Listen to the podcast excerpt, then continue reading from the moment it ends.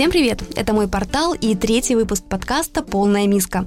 Подкаста психологии, здоровья и поведении домашних животных. Меня зовут Анастасия Новосельцева, а со мной сегодня в студии инструктор Центра дрессировки ТОП-ДОГ Екатерина Белова. Здравствуйте. Здравствуйте. Мы сегодня с вами завершим наш такой большой блок про собак, развеем все мифы о кормлении и дрессировке и ответим на вопросы слушателей. А, начнем мы с вопроса дрессировки. А, Екатерина, в каких случаях обязательно дрессировать собаку с кинологом, либо можно просто дома с ней заниматься? Если собака первая, то я бы рекомендовала все-таки обращаться к специалисту, потому что информации сейчас достаточно много в доступе, но информация может быть как на пользу, так и во вред. Поэтому, если первое, чтобы не наделать ошибок, лучше найти специалиста, которому вы будете доверять, который вам будет нравиться, и пройти этот путь с тренером. Это будет гораздо легче. Но это если мы говорим про щенков, например. Если же говорить про какие-то конкретные проблемы поведения, это агрессии, фобии, страхи сильные, то здесь я бы советовала обращаться сразу же при первых проявлениях и не пытаться решить самостоятельно.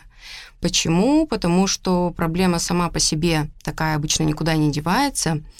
И если начать сразу же, то решить ее гораздо проще, чем если вы отложите это на какое-то время. Угу. А если, например, а, щенок и команды какие-нибудь хотим выучить такие базовые, то обязательно ли обращаться к кинологу? Ну, теоретически, конечно, можно. И это, кстати, ну, не так уж сложно на самом деле выучить базовые команды самостоятельно. Вопрос, ну, обычно возникает такое, что качество да, выполнения этих команд. Обычно все приходит к тому, что а, мы, например, пытались учиться дома, собака дома идеальная, послушная, а на улице не работает, собака нас не слышит. Поэтому тут, если получается, если все отлично, если вы видите, что как бы у вас все идет хорошо и вас это устраивает, то почему бы нет? Если вы понимаете, что что-то, кажется, идет не так и что-то не выходит, то ну, лучше обратиться за помощью, и тогда и вы, и собака будете получать от этого удовольствие. Самое главное. Вопрос еще такой. Сейчас э, летнее время, и это время отпусков, если берем собаку с собой, то есть ли какие-то специальные условия, которые мы должны создать для собаки, чтобы для нее вот этот стресс перелета, допустим, был более-менее мягким? Ну вот вы правильно отметили, да, есть же разные варианты. Можно там на самолете лететь, на поезде, на машине. Если говорить конкретно про самолеты, ну, то надо понимать в любом случае, там, это риск. Если мы сдаем собаку, например, в багажное ну, отделение, которое не можем взять ее в салон, она не проходит по весу, тогда самое первое и самое необходимое – это начать подготовку заранее. Ну, то есть, чем более чувствительная, более нежная, более пугливая собака, тем наибольший срок ей нужен, чтобы подготовиться к этому. Первое и самое необходимое – это подготовить собаку к переноске, потому что что в салоне, что в багажном отделении собака будет лететь в специальном боксе. Если собака видит этот бокс впервые, соответственно, для нее это стресс. Поэтому приучаем заранее собаку к боксу дома, чтобы собачки, этот домик для нее, он был привычным уже. Второй момент, еще такая маленькая хитрость, если, например, это касается, хотя на самом деле это касается и ЖД, и авиаперевозок, съездите, например, на ЖД вокзал или в аэропорт. Погуляйте рядом, пускай собака послушает, понюхает, да, потому что иначе собака первый раз попадает на ЖД, там, ну или аэропорт, там специфичные запахи, специфичные звуки, и это тоже лишний стресс. Если собаке это будет уже более-менее знакомо, соответственно, ей будет проще. Ну и плюс всегда у нас есть на помощь специальные средства, которые действуют успокаивающе на собаку. Но такие средства однозначно нужно выбирать с ветеринаром, потому что ну, самостоятельно вы такие вещи не подберете. Если мы говорим еще про именно авиа, то я бы очень рекомендовала проверить здоровье собаки, что, например, как минимум сердце, да, с сердцем все в порядке, mm-hmm. потому что это большая нагрузка, большой стресс. Тут как бы обязательно лучше перестраховаться. И еще такой момент, если уж так случилось, потому что в жизни бывает всякое, и, например, вы не можете подготовиться заранее, ну вот резко, да, надо ехать и все. Просто идете к ветеринару, выбираете с ветеринаром успокоительное, и пускай собака этот перелет совершит на успокоительном. Ничего страшного. Вред от успокоительного – это меньше, чем вред для собаки от стресса, которая была не подготовлена к этому перелету. Угу. А если говорить вообще о стрессе каждый день, то есть для собаки же все равно стресс это выйти на улицу стресс, другие агрессивные собаки это стресс и так далее. А вот как вот эту стрессоустойчивость в собаке воспитать? У нас, кстати, был вопрос от слушателя. Собака Йорк, возраст два с половиной года, если не ошибаюсь. Вот говорит хозяйка, что собака боится вообще всего. Они достаточно, я у них уточнила, они достаточно поздно стали выходить на улицу в целом, и, ну, не так часто это делают, раз собака маленькая, она такая более комнатная, скажем так. Вот, можно ли как-то на этом этапе стрессоустойчивость воспитать? Конечно, гораздо легче эту стрессоустойчивость воспитать на более раннем этапе, например, в щенячестве, да, если говорить вообще в целом про стресс, то в самом по себе стрессе ничего страшного нету, да, он и у людей, и у собак присутствует в определенной мере, да, если его не слишком много, и если собака успевает от него восстановиться. То есть гораздо страшнее хронический стресс. Это стресс, который изо дня в день, да, там выделяется гормон стресса, собака не успевает его даже вывести из организма. Вот это вредно, да, тогда идет прям, это отражается на здоровье собаки. А если говорить вот про подготовку к какому-то стрессу, да, то есть вот как раз-таки большая часть зависит от хорошей социализации щенка. И в том числе богатый жизненный опыт – да, то есть если у щенка вот в период взросления был достаточно богатый опыт, да, он был в городе, он был в кафе, он был в магазине, он ездил в машине, кто-то, может быть, и в поезде ездил, он видел разных животных, разных людей. То есть собака, которая в раннем возрасте да, очень много всего познала, ей гораздо легче в будущем будет адаптироваться к новым условиям, да, принять какие-то новые вещи. И вот как раз-таки да, пример, о котором вы сказали, это собачка, которая уже два года, и это, наверное, проблема очень многих маленьких собачек, что с ними мало гуляют, а еще если щенок попадает на зиму, ну как с ним выходить? Он же замерзнет, все, или там дождик пошел, он промокнет. То есть вот так не надо. Надо помнить, что собака – это собака. Ей прогулки нужны не для того, чтобы сходить в туалет, а для того, чтобы узнать мир, да, обогатить свою жизнь. Мы смотрим сериалы, смотрим фильмы, собачки нюхают запахи. Вот это их сериалы, их фильмы. Так они узнают, кто здесь был, э, кто проходил. Тут вот мой сосед там проходил, здесь какая-то новая собачка чужая проходила. Ну, то есть прям это, вот у кого есть собаки, это можно прям заметить, да, когда собачка идет, идет, хоп, какая-то травинка. И она может эту травинку там 5-7 минут стоять с наслаждением обнюхивать, потому что там, значит, просто какой-то запах, который прям вот зацепил собаку, возможно, новый какой-то, он прям заинтересовал. Вот в этом как бы их жизнь, в этом их в том числе счастье. И когда собачка уже в таком возрасте, ну, не была, да, достаточно в каких-то разных местах, не была достаточно на улице, и тут хозяева понимают, что кажется что-то не так, да, качество жизни собаки страдает из-за этого, то тут, конечно, и вот как раз-таки это та ситуация, когда я советую обратиться к специалисту. Потому что в большинстве случаев, когда люди обращаются, например, ко мне с такой проблемой, я начинаю предлагать какие-то решения, люди очень удивляются. Ну, то есть, а как это вообще связано? А вот связано. Да, это связано в том числе с там, уверенностью в себе собаки, с ее умением что-либо делать, с ее умением владеть своим телом. И то есть какие-то простые даже игры, ну, обычно мы начинаем с поисковых игр каких-то. Они очень много могут дать на поведение собаки, для поведения собаки. Вот. Это прям как с людьми, когда себя чувствуешь уверенно, и стресса тоже меньше. Да, на самом деле оно так и есть. Я поэтому всегда говорю, вот эти игры э, различные, да, это по сути психотерапия для собак. Так угу. оно и есть. Ой, это очень интересно. А вот вопрос про добавки, скажем так.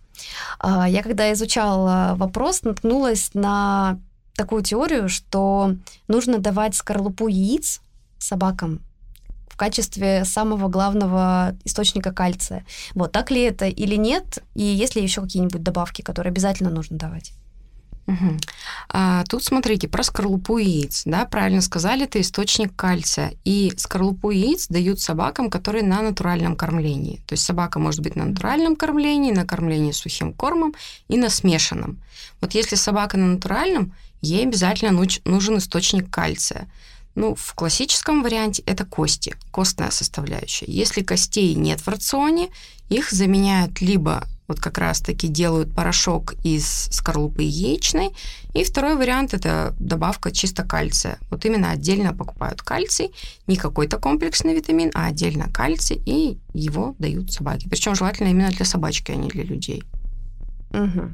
А вот, кстати, про кости, раз уж мы упомянули, а, тоже смотрела и нашла рекомендацию не давать вареные кости собакам. То есть нужно сыры только давать, или как вот их? Да, все верно. Тут это не просто даже рекомендация, это, я бы сказала, такой категорический запрет. Собакам вареные кости категорически нельзя. Они ломкие, они гибкие, и вот как раз-таки с ними большой риск, что при движении кость повредит пищевод. Угу. А почему вареные кости, они просто более упругие? У них другая текстура, да, другая структура получается, и когда кость варится, она становится более мягкой да, и, ну, в идеале тут же тоже, например, нельзя собачке, которая на корме, взять и дать кость. Ну, нежелательно так делать, потому что это чревато, потому что в том числе собаки, например, которые на натуральном кормлении, немножко другая кислотность в желудке, и даже им кости вот вводят плавно и постепенно и смотрят, насколько они хорошо усваиваются. Я всегда говорю, если, например, э, человек принимает решение перевести собаку на натуральное кормление или кормить щенка исходно натуральным кормлением, mm-hmm. то здесь лучше обратиться к специалисту. Такой специалист называется ветеринарный диетолог. Например, онлайн сейчас очень легко найти такого специалиста, их достаточно много, они хорошие. И я своих собак как раз-таки не так давно, где-то месяца три назад переводила полностью на натуральное, до этого они были на смешанном. И я делала это также хотя моих знаний достаточно много, все равно я делаю это под руководством специалиста, потому что я не хочу как бы нанести какой-то вред своим собакам. Да, это точно то, что нужно усвоить, я думаю, всем. Расскажите подробнее про фитнес для собак. Я вот на сайте увидела у Топ-Дога, что есть такая функция, такая группа фитнес для собак. А, я понимаю, что организм собак сейчас может быть более ослаблен, тем более у нас здесь карантин был, мы все сидели дома, а, плюс, в принципе, собаки это более активные такие животные, и когда они сидят дома, они просто все не всю энергию не тратят. Вот, может быть, есть какие-то породы, которым фитнес более или менее необходим? Ну, наверное, по породам я бы не разделяла, да, потому что это опять такая немножко дискриминация получается. Тут э, наверняка пострадают маленькие собачки, вроде как им и дома побегать нормально. Все не так, да, на самом деле? Ну, нет, да. Я за то, что нагрузка, просто она соразмерна, конечно, размеру собаки должна быть. Она нужна любой собаке, абсолютно. Но чаще всего к фитнесу прибегают это либо собаки, занимающиеся спортом профессионально, а, какими-то нормативными дисциплинами или другим спортом, либо собаки, например, которые участвуют в выставках чтобы сделать более красивый ход, более красивую стойку, ну, вот какие-то такие вещи. Но и есть еще один нюанс фитнеса, который, например, я часто элементы фитнеса использую со своими клиентами определенной категории. Это как раз-таки, опять же, собачки со страхами, неуверенные, потому что в фитнесе очень много упражнений, которые позволяют собаке почувствовать свое тело.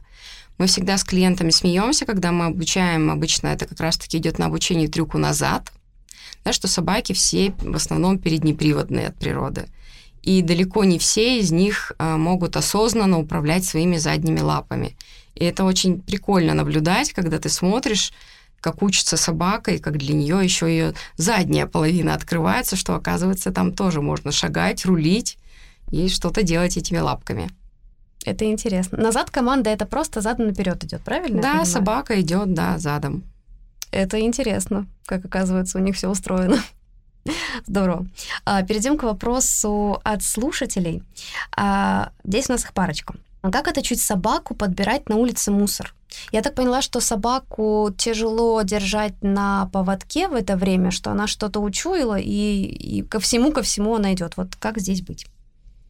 Это, конечно, очень популярный запрос. Наверное, один из самых популярных. Давайте начнем с того, что, в принципе, подбирать на улице для собаки это нормально. То есть с точки зрения собаки это нормально. Это видотипичное поведение, то есть поведение, которое естественно для вида. Собачки, которые, например, живут на улице, да, вот уличные собаки, они как раз-таки так и питаются, да, ходят, ищут, подбирают. У домашних собачек инстинкт тот же. Но мы можем объяснить собаке, что этого делать не нужно. Объяснить, опять же, да, если это уже закрепленный такой момент, это объяснить проще гораздо со специалистом, потому что мы начинаем обычно там с самого начала, да, с какого-то отказа от корма, а потом там учим команду «нет, нельзя», еще даже не на еде, а в каких-то там с руки, например.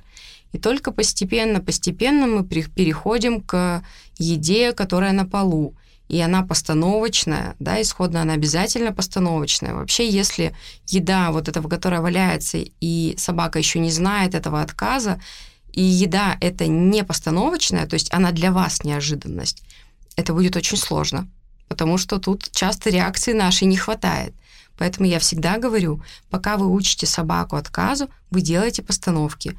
Там, например, ваш кто-то напарник по прогулке пошел вперед, подбросил хлебушек, вы знаете, где он лежит, вы прошли с собачкой, отработали это упражнение. Потому что иначе это будет сложно, и если собака съест, это вызовет ну, откат назад, собака поймет, как бы, ну, можно и съесть.